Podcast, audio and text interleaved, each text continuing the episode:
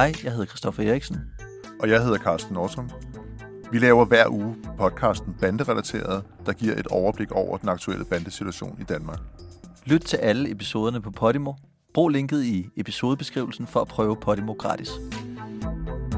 Vi synes i hvert fald med, med sprængningen, at den har fået et, øh, et nyk op. Og det er klart, at, øh, at for os er det uacceptabelt, og det er noget, vi hverken kan eller vil finde os i. Det er, at, øh, at borgernes sikkerhed og tryghed står på spil.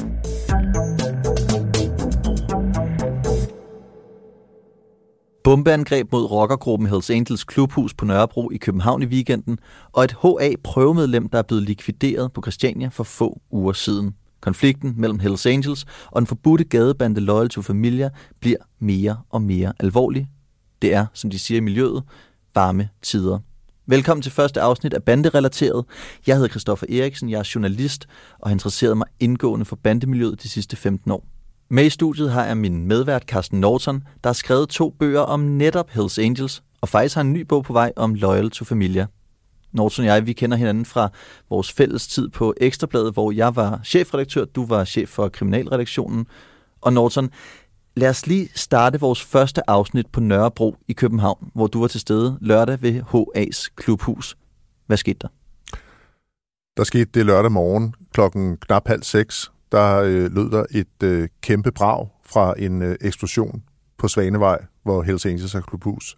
Det var en eksplosion, der kunne høres øh, flere kilometer væk, og for de omkringliggende beboere, der var det for en dels vedkommende sådan, at øh, billederne på væggene, de rystede. Der var pust, der faldt ned fra lofterne, og over hos øh, Hells Angels, hvor eksplosionen skete, der blev deres øh, meget, hvad skal man sige, legendariske skilt revet over i to, øh, og deres øh, navnetræk og logo blev smadret. Der var ikke nogen, der kom til skade, og heldigvis for det. Øh, der var formentlig heller ikke nogen, eller ret mange til stede inde i klubhuset, men det er jo selvfølgelig svært at betragte som et andet end et øh, ekstremt øh, symbolsk angreb mod netop et klubhus midt under en verserende konflikt mellem to grupperinger. Det her med store eksplosioner, altså øh, bombeangreb, lyder det jo som om, at det er hverdagskost i bandemiljøet? Det er ikke hverdagskost. Det er på den anden side heller ikke øh, noget, vi aldrig har set før. Øhm, der er nok mange, der kan huske øh, det næsten, skal man sige, legendariske, i hvert fald historiske raketangreb mod øh, netop Hells Angels klubhus i Titangade, også på Nørrebro øh, i nitten seksoghalvfems.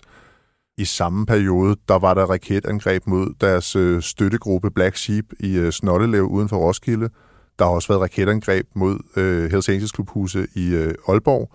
Så det er ikke første gang, det her det er sket, men det er noget, som, når det er set før, har fundet sted, øh, hvad skal man sige, når konflikterne har kørt på den helt store klinge.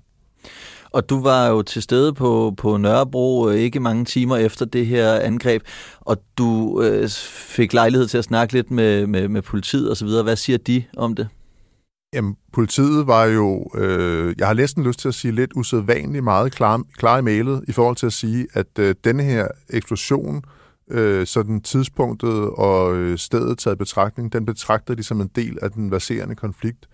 Man kunne se, at politiet tog denne her øh, hændelse ekstremt alvorligt. Altså, det er jo ikke overraskende... Hvordan at, kunne man se det? Jamen, altså, det er jo ikke overraskende, at selve Svanevej, hvor klubhuset ligger, bliver spærret af øh, efter en hændelse på den her måde. Teknikerne skal til, politiet skal i gang med noget efterforskning, man skal sikre sig øh, overvågningsbånd og den slags. Men øh, hele Frederikssundsvej, som øh, alle, der kender København, vil vide, er en øh, kæmpe stor og meget vigtig færdselsåre ind mod København, var afspærret i mange timer op ad formiddagen. Med i studiet har vi også vores øh, ven og tidligere kollega Dan Bjerregaard, som i dag er krimchef på B T, men vi kender faktisk også hinanden fra Ekstrabladet, hvor vi lavede podcasten Bandeland, øh, som nogen måske har, har hørt om. Nu fortalte Norton lige om den her eksplosion, der har været i weekenden ved H A's klubhus på Svanevej, og som næsten ikke kan ses som andet end en yderligere eskalering mellem øh, H A og, og Loyal To Familia. Men jeg kunne altså godt lige tænke mig, at vi lige dykker ned i det her drab, der skete på Christiania for få uger siden. Jeg kan måske lige ridse op, hvad der skete.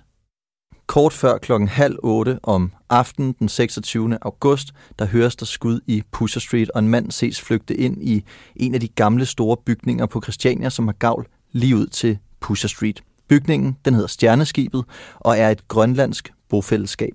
Manden jagtes af to maskerede mænd iført mørkt tøj. Mændene er bevæbnet med en pistol hver, og ifølge politiet så har de brugt mindst to døgn på at planlægge det her attentat. Manden, der bliver forfulgt, er et tredive-årigt Hells Angels prøvemedlem, som har en fortid i gadebanden N N V. Og inde i Stjerneskibet, der fortsætter de to gerningsmænd med at skyde og ender faktisk med at slå ham her, H R'en, ihjel. Der bliver affyret mange skud, og fire andre, som intet har med bandemiljøet at gøre, de bliver også såret ved skyderiet. De to maskerede mænd her, de flygter så fra stedet på to mate-cykler, altså det er sådan nogle øh, elcykler, som i det hele taget er ret velkendte i det kriminelle miljø. De er hurtige, lydløse, øh, sådan øh, ret små. Jeg har i hvert fald flere gange hørt dem omtalt som øh, pusher-cykler. Ja, de, de er foretrukket blandt de hvide bude. Ah, okay. To mænd med tilknytning til Loyal To Familia er senere blevet anholdt. Den ene er en otteogtyve-årig mand, som politiet mener er en af de maskerede pistolmænd, og den anden anholdte, det er en kun atten-årig mand, som politiet mener har hjulpet med at skaffe de her cykler, som er blevet brugt, og så har han i det hele taget været med til at planlægge angrebet. Jeg, jeg har faktisk læst et øh, virkelig interessant interview hos det grønlandske medie Sermitsiaq, som har interviewet en grønlandsk kvinde, der oplevede skyderiet inde på Stjerneskibet.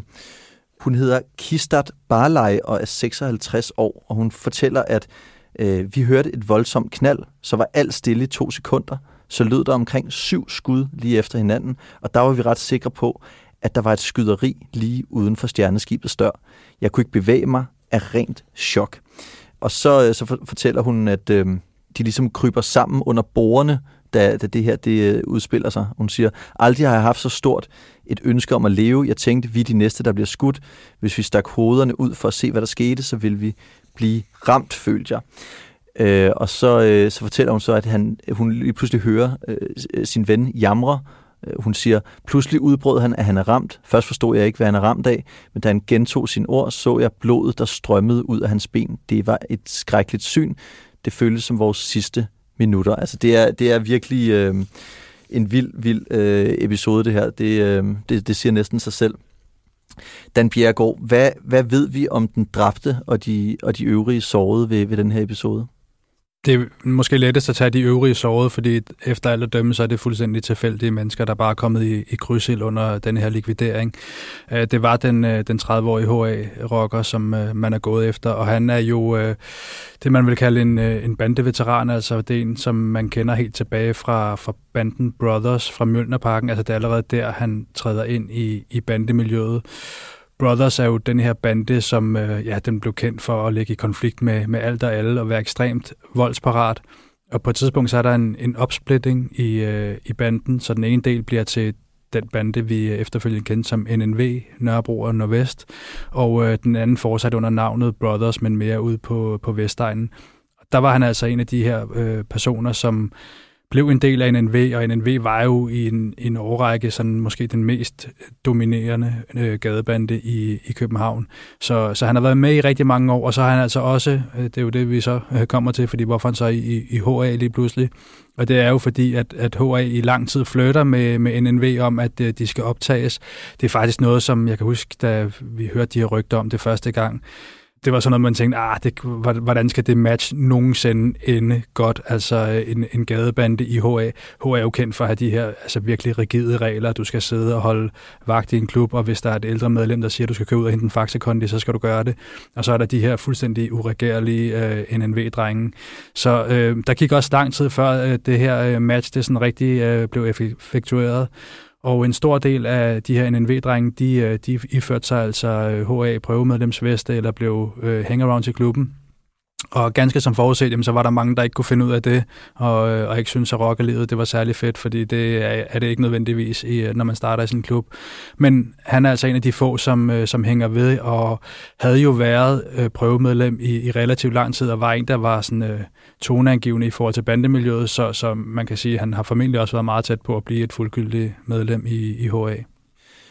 Norton, hvad ved man om motivet for det her drab? Altså, hvorfor er det, at øh, ham her, H A-prøvemedlemmet, skulle, skulle slås ihjel? Det sker på Pusher Street, og derfor så er det jo nærliggende at tænke, det var et narkoopgør. Det er der jo foreløbig ikke rigtig noget, der tyder på, Men øh, det vi kan konstatere, det er, at øh, politiet efter det her drab øh, kommer med en konfliktvurdering, hvor de siger, jamen der har været nogle episoder, nogle sammenstød de sidste tre måneder, øh, og, øh, og nu vurderer vi altså, at det er en, en reel konflikt. Når man så ser tilbage på de tre måneder, der er gået, så ved vi jo, at der har været nogle sammenstød øh, mellem L T F og nogle personer med tilknytning til, til H A, og nogle af dem, som, øh, som Dan nævner, øh, har den her fortid i, øh, i N N V. Øh, der har været nogle forskellige voldelige sammenstød. Kort efter øh, de her episoder, der er der desuden en, en brandstiftelse på Nørrebro, øh, hvor der bliver sat ild i en opgang, hvor øh, der øh, ifølge politiets oplysninger også er en person, der er relevant for L T F, der, der har adresse. Og det er stadigvæk ren spekulation, men det er, er måske rimeligt at antage, at der kan være en eller anden form for hævnmotiv i forhold til at gøre gengæld efter øh, denne her brand. Men det er jo også ret interessant, fordi i forbindelse med det brandattentat, det skrev vi også om på B T, at der rakte H A selv ud, øh, fordi vi opremser det jo i forbindelse med, at der har været en masse episoder med L T F og, og H A, og så siger vi, nu, nu sker der så det her. Ikke at vi sådan direkte kædede dem sammen, men det var sådan en, en del af, af det her forløb, der havde været. Og der, øh, det sker meget sjældent, at, øh, at H A selv rakte ud og skrev, at de, de tog kraftig afstand fra det her, netop øh, det med, at det var sket øh, på en bopæl med relation til et af de her ledende medlemmer, at altså, det var ikke noget, de kunne stå inden for. Så, så man kan sige, officielt har H A altså taget afstand til, til det brandattentat. I taler lidt kryptisk om det, altså en med en relation til et, et L T F-ledende medlem. Kan, kan I sige lidt mere, altså hvad er det for en relation? Øh, hvem, hvem er det ledende medlem? Det er vi jo sådan ret beset forhindret i, fordi der er tale om, øh, om nogle for, forrettede. Så sådan, øh, nu skal det ikke handle om, om nødvendigvis så meget om presseetik, men, øh, men, men dog stadigvæk, så at, vil det ikke være rimeligt at komme nærmere ind på, øh, hvem det er. Øh, men man kan jo så stadigvæk godt sige, uanset om der er blevet taget afstand fra det eller ej, så er det noget, der sådan i hvert fald spørger som en hændelse, der kan udløse en eller anden form for hævnmotiv, uanset i øvrigt, hvem det er, der står bag. Og det er altså fordi, at det er en person, der er blevet udsat for det her brandattentat, som har øh, tætte øh, relationer til et ledende medlem af L T F, som jeg så antager ikke er et ubetydeligt ledende medlem af L T F. Nej, og så kan man jo måske også sige, at der er jo, det er jo rigtigt, som, som Carsten siger, men der er jo også nogle gradbøjninger af det her, fordi hvis, jeg tror, at vi alle sammen kunne blive enige om, at hvis der var et, et attentat direkte hjemme på en bopæl hos en, en prominent rocker, så ville man nok skrive det, som det var. Men, men her er der altså nogle mellemregninger, der gør, at, at, at der er også nogle andre mennesker, der skal tages hensyn til.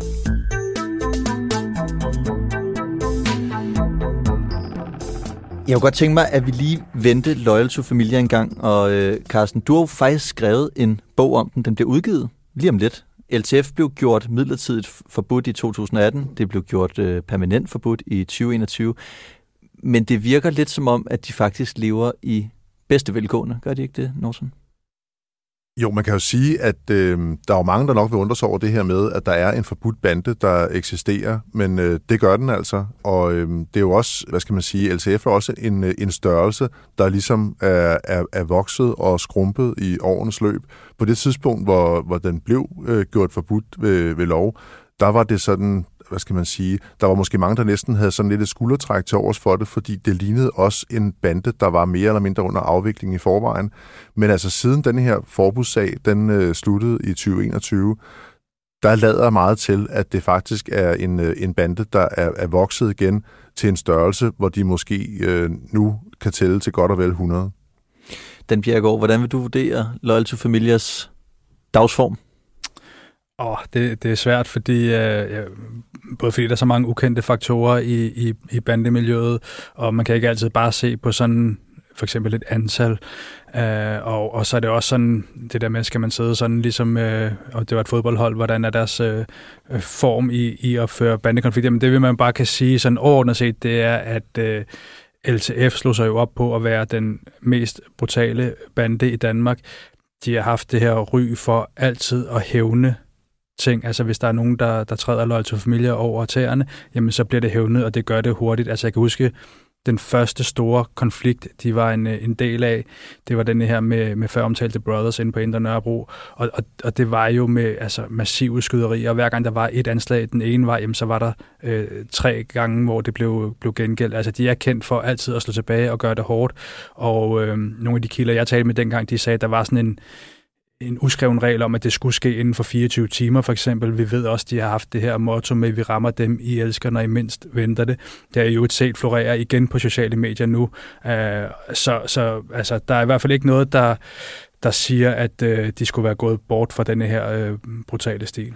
Og så kan man jo også se på de øh, opgørelser, der er lavet over bandemiljøet, øh, sådan helt officielt inden for det sidste års tid, hvor man konstaterer fra myndighedernes side, jamen det her forbud, det er jo ikke sådan, at det har øh, slettet øh, L T F fra Danmarkskortet. Øh, det har måske sådan set bare medvirket til at gøre det sværere for politiet at holde hånd i hanke med, hvem de egentlig er. Og så er, er der jo kommet en helt ny generation af, af L T F'er, fordi det er klart, i bandemiljøet er der altid en udskiftning, der er folk, der øh, falder fra af forskellige grunde, men, men der er jo sådan en, det man kalder sådan en, en teenage-generation af, af L T F'er, og det ved vi jo også fra, fra det her miljø, at hvis der er noget, der sådan kan binde en gruppering eller en bande sammen, eller tiltrække nye medlemmer, så er det en konflikt.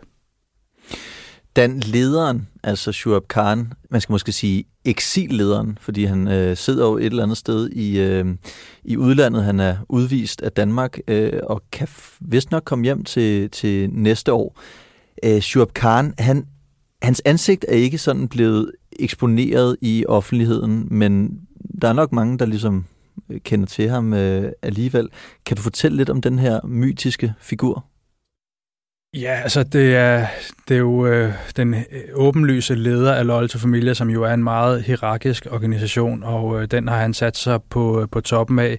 Hans, øh, hans baggrund er, at han er øh, opvokset inde på, på Indre Nørrebro, og var sådan en, dengang var en del af, af de yngre, den, øh, den næste generation, efter nogle af de gamle toneangivende bandemedlemmer, vi kender.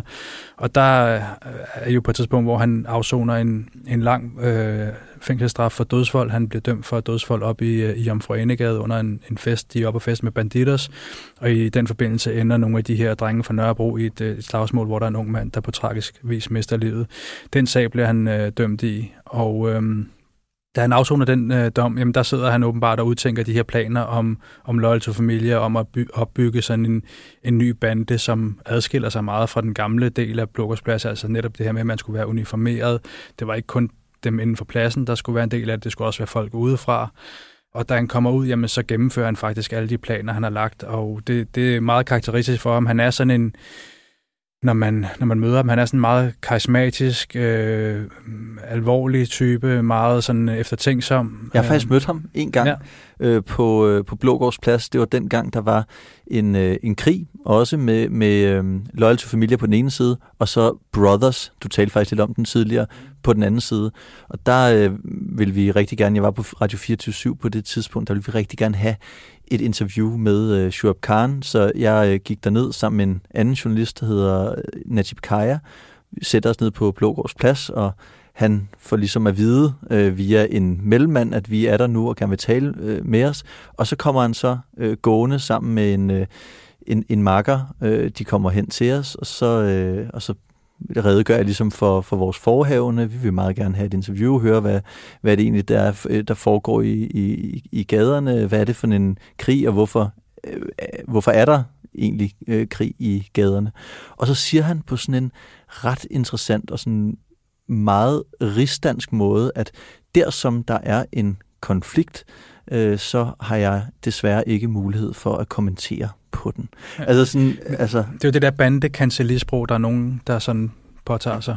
Ja. Altså bliver sådan lidt overdrevet formelle. Men jeg blev meget overrasket over det. Jeg vil også sige, at han, han, øh, han lignede ikke sådan et skræmmende øh, bandemedlem. Altså han var sådan... Han, han, han så... Altså, han så, han så godt ud, han var, øh, han var sådan velplejet, velfriseret, øh, og, og altså, lignede ikke sådan en altså, kæmpe pumpet øh, rocker-type. Nej, og meget rolig, og med de her, sådan, jeg husker meget de her alvorlige øjne, og meget eftertænksom, ikke? Men det var sjovt, fordi han, der er jo meget, der tyder på, at han, han gennemgår sådan forvandling, mens han afsoner den her fængselsstraf, fordi hvis man taler med folk, der har været meget tæt på ham, i gamle dage, da han var ung, så var han jo denne her ekstremt udadreagerende, voldsparate, unge mand, ikke? Og så sker der så det, hvor han øh, afsoner den her dom og kommer ud og skal overtage magten på, på Nørrebro. Der går jo også alle de her historier om, han, han læser alle de her bøger, som, som næsten alle øh, bandefolk læser, når de afsoner, ikke? Øh, Magtens Manual, eller øh, Sun Tzu, Art of War, og alt det her mm. øh, forskellige ting. Og, og da han så kommer ud, jamen, så er han lidt øh, jamen, for, forvandlet på en eller anden måde, ikke? Ja, og han har jo en komplet drejebog med ud til, hvordan denne her bande skal være. Han har jo simpelthen siddet og, og tegnet øh, banden på et stykke øh, A fire papir. Han har skrevet regler, han har lavet klader til stamkort og så videre, så man må sige, det er jo sådan en meget formaliseret proces, han starter med at starte den her bande. Han blev smidt ud af Danmark for nogle år siden, på grund af, at han blev dømt for trusler mod en, en politibetjent, øh, og har så ikke kunne være i, i Danmark de sidste øh, fem år, mener jeg det er. Hvad laver Shurab Khan? Ved vi det, og, og hvor er han? Det, vi jo har hørt igennem årene, øh, det er, at han øh, tog til Spanien. Han øh, gjorde faktisk det, han forlod Danmark allerede, mens denne her øh, udvisningssag mod ham, den øh, verserede. Så, så den, blev, øh, den blev afsluttet, uden han selv sad til stede i retssalen.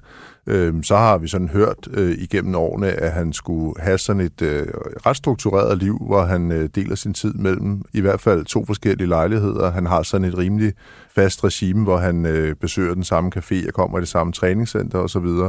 Men det skal så lige, så lige, måske lige tilføjes, at på det seneste, der er der flere, der måske også sådan tøver lidt med at sige, hvor det egentlig er henne, fordi det vil også være rimeligt at antage, at øh, der er en vis, øh, et vis sikkerhedshensyn omkring ham, ikke mindst sådan set i lyset af den aktuelle konflikt.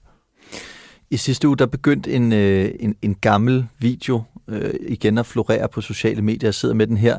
Det er sådan en video, hvor øh, seks L T F'er, eller i hvert fald seks personer, der har L T F-tøj på, de står sådan i takt og laver en form for markeringer med, med nogle store rifler, øh, altså en eller anden form for våbenøvelse, øh, som man kender det fra, øh, fra militæret.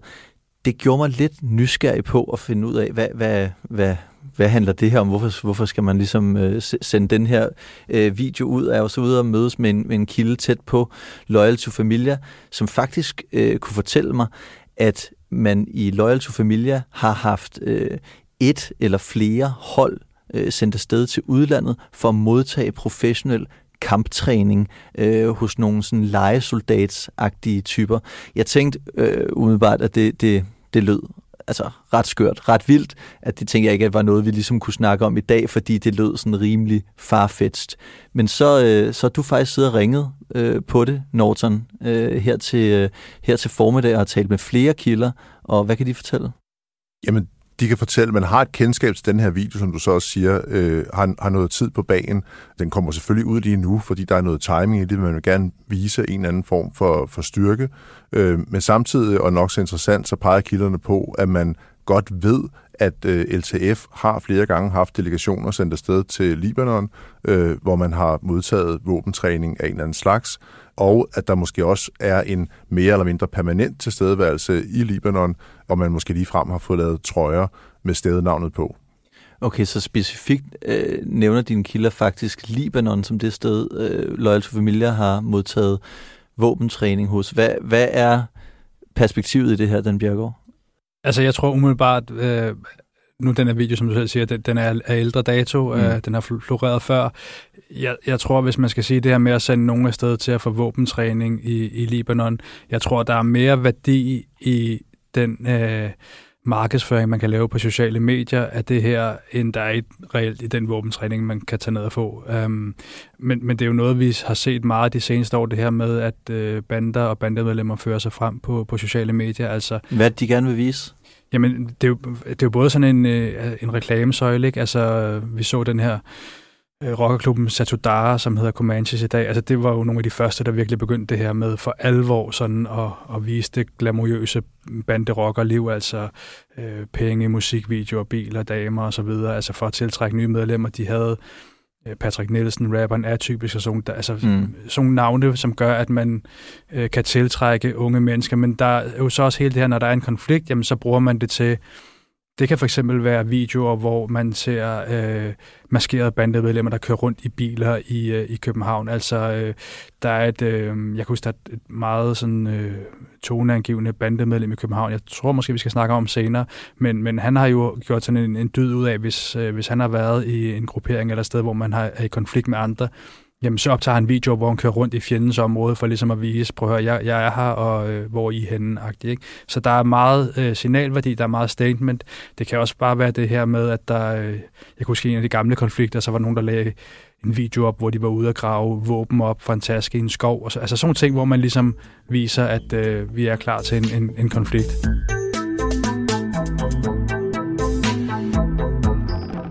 Jeg kunne godt tænke mig lige at dvæle lidt ved, ved den her øh, voldsomme brutalitet, som alle, der ved noget om Loyal To Familia, siger karakteriserer, øh, og især også her to punkt nul udgaven af Loyal To Familia. Øh, jeg mødtes med en, øh, en kilde i sidste uge, som kunne vise mig en video, som skulle være optaget af Loyal To Familia. Helt konkret så så jeg en, øh, en, en video, hvor en mand i en hvid t-shirt er holdt fast nede på jorden, mens en, en kniv sådan er presset ned mod øh, roden af hans fingre, altså sådan øh, ned over håndryggen.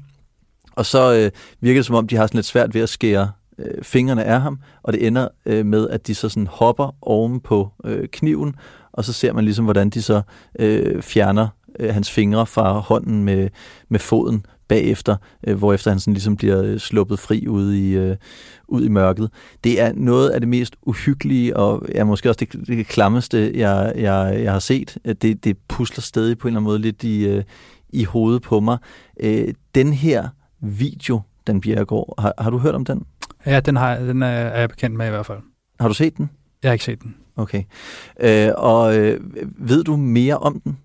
Nej, ikke andet end, at øh, ja, som, som jeg sagde, så blev jeg bekendt med den for ja, en, et par måneder eller halvanden måned siden, øh, og at det også er selvfølgelig en eller anden form for, for afstraffelsesvideo. Og igen, noget, som man er begyndt at se meget de, de senere år, at øh, afstraffelser, der kommer et ekstra lag i det, i en, øh, den ydmygelse, der er, at tingene også bliver filmet, og det kan jo have flere, hvad skal man sige, formål, både det her med, at øh, det er, er ydmygende over for, for offeret, men også sådan noget med, at man kan bruge det til at afpresse folk senere. Og så kan man sige, jamen det her, det er jo øh, altså sådan en, hvad skal vi sige, klassisk afstraffelsesmetode i det kriminelle miljø, altså skære fingrene af, det kender vi jo alle sammen, det har man jo hørt i man mange har hørt, gange. Man har jo hørt mange gange det her med, øh, altså rockere, der siger, eller man, at hvis du skylder penge til rockerne, så kommer de og, og, og ja, klipper præcis. Dine fingre. Det er bare, jeg synes bare, at det er alligevel, øh, det er alligevel lidt mere vildt, det her med, at man så optager det også og distribuerer det. Ja. Altså det, det, jeg tænker, sådan en video må være rimelig langt ude i miljøet, når jeg bliver præsenteret for. Og, og det gør de jo også, og det, men det, det jeg bare vil sige før, det var, at øh, det er jo så en ting, når vi ser det med de her, det lyder jo helt øh, afstumpet at sige, med de her gamle, øh, kendte fremgangsmåder, men, men der er også kommet et helt nyt element med de her deciderede ydmygelsesvideoer, hvor at man mishandler folk, noget af det har sådan en seksuel karakter, og der er det jo sådan et, et ekstra Øh, ydmygelsespunkt, eller en ekstra sådan, øh, ting, man kan bruge til afpresning. Altså hvis man har en video af en mand, der bliver ydmyget, jamen så, øh, så har man jo en ekstra klemme på ham, ikke? Øh, Carsten Norton, det her med, med de her ydmygelsesvideoer og det, den her måde øh, at, at afstraffe folk en ekstra gang ved at optage det, er det, er det, er det noget, der er det et nyere fænomen, eller har det stået på i lang tid? Som, som Dan også er inde på, så er det jo noget, vi efterhånden har set i, øh, i et par år i hvert fald, øh, eller tre. Og som Dan også siger, jamen det er jo sådan set bare, at der bliver lagt et, et, et ekstra lag på, når de bliver distribueret rundt på, på den her måde. Jeg kunne godt lige tænke mig, og, at vi talte lidt om den anden part i konflikten med Loyal To Familia, nemlig Hells Angels. Norton, kan du gøre os lidt klogere på, hvad man snakker om i Hells Angels-miljøet i forbindelse med ja, drabet på Christiania og så den her eksplosion, der var i weekenden ved H A's klubhus på Svanevej? Man kan sige, helt overordnet, så det, der bliver talt rigtig meget om alle mulige steder, det er, om der kommer et modsvar eller ej. Det er jo et velkendt øh, mundheld i det her miljø, at hvis man øh, træder eksempelvis H A over tæerne, så bliver der trampet hårdt tilbage. Det øh, har de sagt i de godt og vel fyrre år, de har været til stede her i landet, og de har masser af gange igennem årene øh, lagt vægt bag de ord. Så spørgsmålet er måske ikke så meget, om der kommer et svar, men mere, øh, hvornår det kommer til at ske. Øh, så er der jo en, en ret interessant twist ved, øh, ved, ved lige præcis øh, den situation, de står i lige nu, nemlig at øh, den person, der blev øh, dræbt på Christiania, han, øh, som Dan også var inde på, havde jo en, øh, en lang løbbane øh, forud for sin optagelse i H A, hvor han havde været i, øh, i flere forskellige gadebander. Øh, det er jo normalt sådan, at når man træder ind i en organisation som Hells Angels, så skal man komme med en renvasket tavle.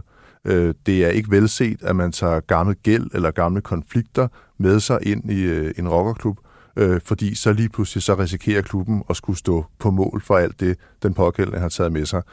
Og lige nu, der tegner der sig måske et billede af, at noget af det, hvad skal man sige, konfliktmateriale, der ligger forud for det her drab, det er måske ikke så meget hidrør fra H A, som det, som det gør fra, fra bandemiljøet.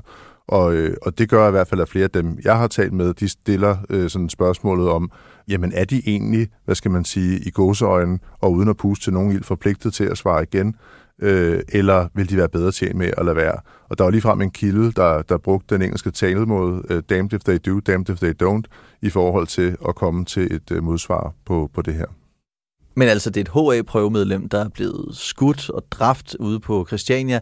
Det er H A's klubhus, der er blevet angrebet i, i weekenden på, på Svanevej i København. Altså, det virker som om, det bare er Hells Angels, der er under beskydning her. Ja, det kan jo godt se sådan ud. Det kommer lidt an på, hvordan man ser på det. Hvis man øh, ser sådan på det, at H A ikke har øh, forsøgt på nogen som helst måde at komme med nogen modsvar, altså at, at L T F ikke er blevet angrebet tilbage efter øh, skyderiet og drabet på Christiania, så er det rigtigt, så er det L T F, der bliver ved med at, at, hvad skal man sige, at, at, at angribe og optrappe konflikten. Der er så en lille joker, vi bliver nødt til at have med ind i betragtning, fordi der var faktisk et skyderi ude i Ishøj i sidste mandag, klokken lidt over syv om aftenen, der blev der på et grønt område afgivet nogle skud. Det skete meget tæt på en tankstation, som øh, angiveligt skulle være sådan et fast mødested for L T F ude på Vestegnen. Og hvis man betragter det her skyderi som et modangreb, øh, så kan det jo godt tænkes, at øh, det er også, hvad skal man sige, at L T F, der svarer igen med eksplosionen, forudsat det selvfølgelig er nogen derfra, der står bag. Og det ved vi jo selvfølgelig ikke noget om på nuværende tidspunkt.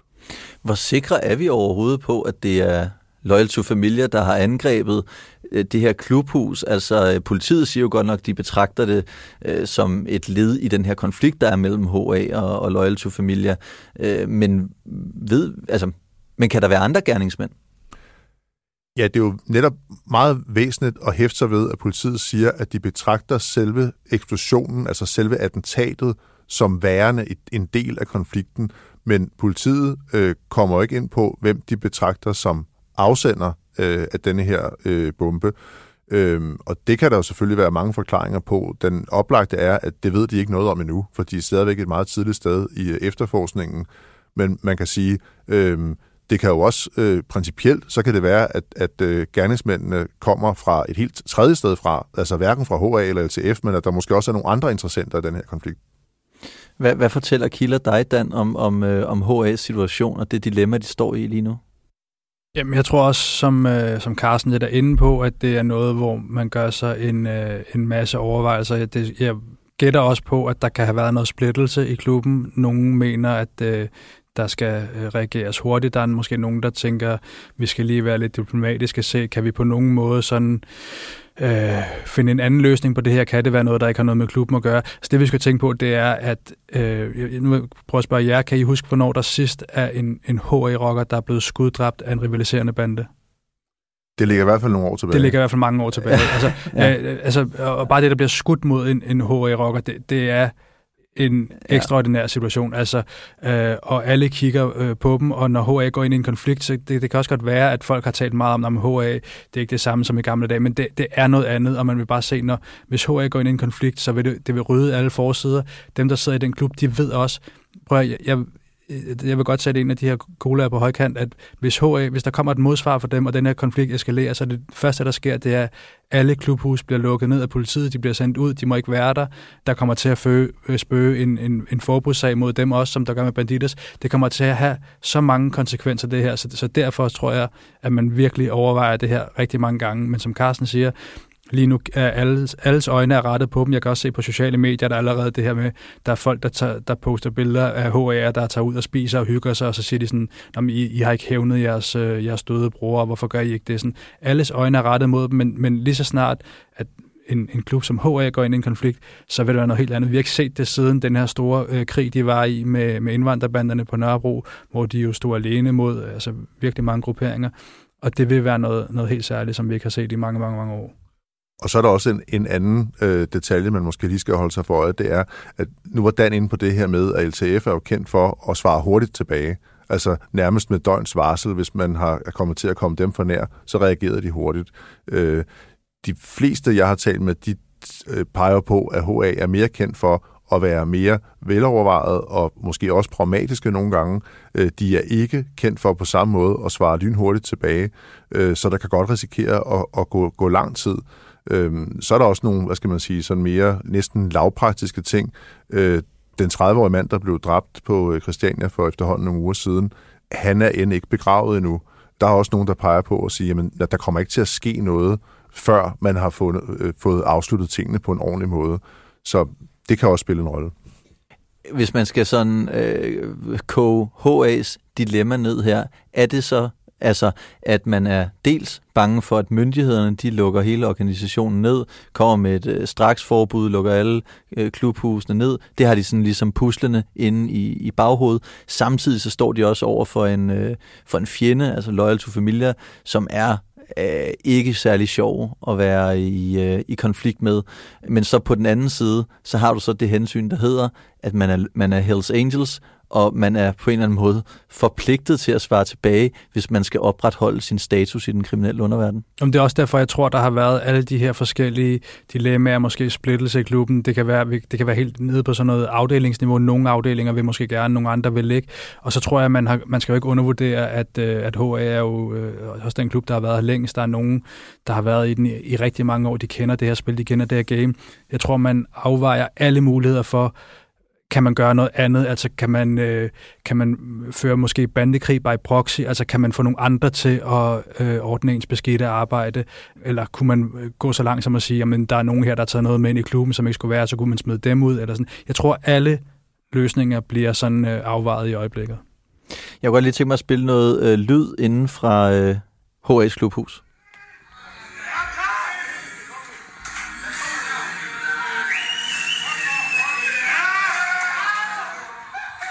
Lyden er fra, øh, lyden er fra sidste uge, og, øh, og her er der jo øh, fest og øh, glade dage. Kan du se, hvad der, er, der sker, øh, Dan Bjerregaard? Der bliver, øh, der bliver drukket af sådan et, øh, et horn. Er det ikke øh, det, der sker? Det ligner nogle, øh, nogle nye medlemmer, der bliver optaget i klubben. Og kan du genkende det medlem, der, der så, øh, der så ja, står og drikker af hornet og har fået en, øh, en ny denimvest? Ja, det, øh, det, det kan jeg godt, ja. Det er jo, øh, det er jo faktisk det bandemedlem, som jeg, jeg talte om tidligere, ja. Der blandt andet var kendt for at køre rundt ind i fjendens territorie og øh, vise, at man var ligeglad, hvor de var henne. Jeg havde inden udsendelsen bebudt, at vi skulle vende ham her, Habibullah Rahimi, eller Habib blandt venner. Hvem er han? Hvem er ham her, det nye medlem, fuldgyldige medlem af H A?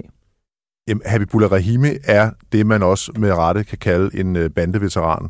Øh, han kom for alvor i offentlighedens søgelys i forbindelse med drabet på en øh, ung fyr, der hed Jon Patore, som blev øh, stukket ned i øh, Vanløse for efterhånden mange år siden. Hans bror var medlem af Bandidos, øh, hvilket så øh, kom til at udløse et øh, årelangt øh, fjendskab mellem Habibullah Rahimi og Bandidos. Han blev siden optaget i øh, L T F, som han så på et tidspunkt forlod, og var med til at starte en, øh, en bande øh, funderet i Vanløse, der blev kaldt for, for Holdet, og som så i øvrigt sidenhen blev øh, indlemmet i L T F. Og siden har han så forladt L T F, og det seneste vi så ser, det er, at han er kommet med i øh, Hells Angels, nu som fuldgyldig medlem. Og er han en populær skikkelse i, i Loyal To Familia, spørger sådan meget ledende Dan Bjerregaard? Jeg, jeg ved ikke, hvordan øh, Loyal To Familia ser på, øh, på ham. Jeg må bare konstatere, at han har været øh, inde i, øh, i banden af to omgange. Øh, og den ene gang var det i hvert fald øh, sådan, øh, på ret dårlig fod, de, de skiltes. Øh, så ja, der er jo også noget signalværdi, noget symbolik i, at, øh, at han nu bliver optaget som fuldgyldig medlem. Ja, og i, hvad i er det? Fordi det synes jeg jo faktisk er det interessante. H- hvad med timingen for, at man så går ud øh, nu og offentliggør, at han er blevet fuldgyldig medlem? Hvad er det, de gerne vil fortælle? Jeg er lidt, altså fordi jeg er lidt i tvivl, fordi vi kan jo godt sidde her og sige, at øh, når man, det er, at man sender et signal, og øh, han er en, en toneangivende bandeveteran, og nu er han en del af, af, af H A og øh, en eller anden form for oprustning i, i forhold til en, en konflikt med L T F. Men omvendt, så må man også sige, hvis man kender øh, H A, så har de jo sådan en... Øh, en lidt elitær opfattelse af sig selv, og jeg kunne også godt forestille mig, at man ikke i, i H A sådan, øh, kigger til nogen andre, når man gør folk til medlemmer. Altså det, det følger formentlig også en eller anden formaliseret øh, drejebog efter, hvornår der er nogen, der synes, at man har udstået sin prøvetid. Så jeg, jeg tør faktisk ikke gætte på, om, øh, om, om der ligger noget dybere i det, eller om det er ren og skær tilfældighed. Men kan man ikke inde i Hells Angels Norton øh, sidde og måske... fundere lidt over, om det er det smarte, at man øh, offentliggør eller gør ham til fuldgyldig medlem, samtidig med, at man har taget alle de her andre øh, N N V'ere ind i, i H A, som jo nu skaber en, øh, en konflikt med, med Loyal To Familia, som man jo dybest set ikke ønsker at gå ind i. Det er jo rigtigt, hvad Dan siger, at det er, der er en meget sådan formaliseret, formaliseret øh, optagelsesprocedure i H A, øh, så noget af det, kan man sige, det har man måske næsten kunne skrive ned i en kalender på forhånd og sige, jamen det er så nu, det er, og det gør vi så, uanset hvad der i øvrigt foregår uden for klubhusets øh, fire vægge. Omvendt må man også sige, at øh, det er ikke alle optagelser af nye medlemmer, der på denne her måde bliver fejret på øh, sociale medier øh, og nyder den opmærksomhed, som det her gør. Der er i hvert fald noget, noget timing og noget eksponering i det, som, øh, som gør, at det godt kunne ligne en eller anden form for signal. Vi har også, hvad, hvad hedder det, der har også været øh, lagt billeder ud, hvor, øh, hvor Habibullah han øh, sidder sammen med øh, rapperen øh, Jamaica for eksempel, hvor man ligesom kan sige, jamen det, det ligner egentlig heller ikke så meget H A at lave denne her øh, sådan markedsføring, branding af sig selv på sociale medier. Det har vi tidligere set mere måske hos sådan en, en klub som Sassudara og, og sidenhen Comanches, der har nogle af de her sådan øh, eksponerede personer på sociale medier. Så det er i hvert fald tydeligt, at man er øh, stolt af at have optaget det her nye medlem, og man er heller ikke bleg for at vise det udadtil. Og at det så lige præcis er en tidligere L T F'er, og det falder sammen med, at det er den gruppe, man er i konflikt med, det kan man måske så lægge i, hvad man vil. Hvad tror I, det her stilskifte hos Hells Angels skyldes? Jeg, jeg ved ikke, om det er et stilskifte, måske mere et generationsskifte, eller sådan en nødvendighed, en, en oprustning, at man var nødt til, og vi har jo set det før, at, at H A er sådan flere omgange har... har taget de her skift. Det var det samme, vi så før den krig, der var tilbage med indvandrerbanderne. Der begyndte man også at rekruttere alle de her, der blev til A K enogfirs'er, mm. øh, også for hooliganmiljøet. Og, øh, og det er jo sådan en ting, der det er jo godt med soldater, hvis man er på vej i krig, og det er måske også lidt det, man har set her, fordi igen, der var tidligere tale om, at, øh, at H A måske ikke havde gennemført det generationsskifte, som vi så i mange af de andre klubber, og det var jo noget af det, de blandt andet gjorde med optagelsen af N N V. Vi skal til at slutte for den her uge, men vi holder selvfølgelig øje med udviklingen i den her øh, konflikt mellem H A og Loyal To Familia til, øh, til næste uge. Og så synes jeg faktisk også, at vi i næste uge skal prøve at gå lidt dybere ned i, hvad der foregår med Pusher Street lige nu. Altså regeringen vil lukke gaden og narkosalget ned. Det er jo forsøgt før, kan man sige. Øh, så øh, det kunne måske være meget interessant at dykke ned i, hvordan det tidligere er gået med, med den slags, og så synes jeg måske også, at vi skylder at vende de her forbudssager mod blandt andet Bandidos og så Comanches, som, som regeringen også har, har rettet sigtekornet mod. Dan Bjerregaard, krimchef på B T, tak fordi du vil være med i vores første udsendelse her. Tak fordi jeg måtte komme. Tak for det.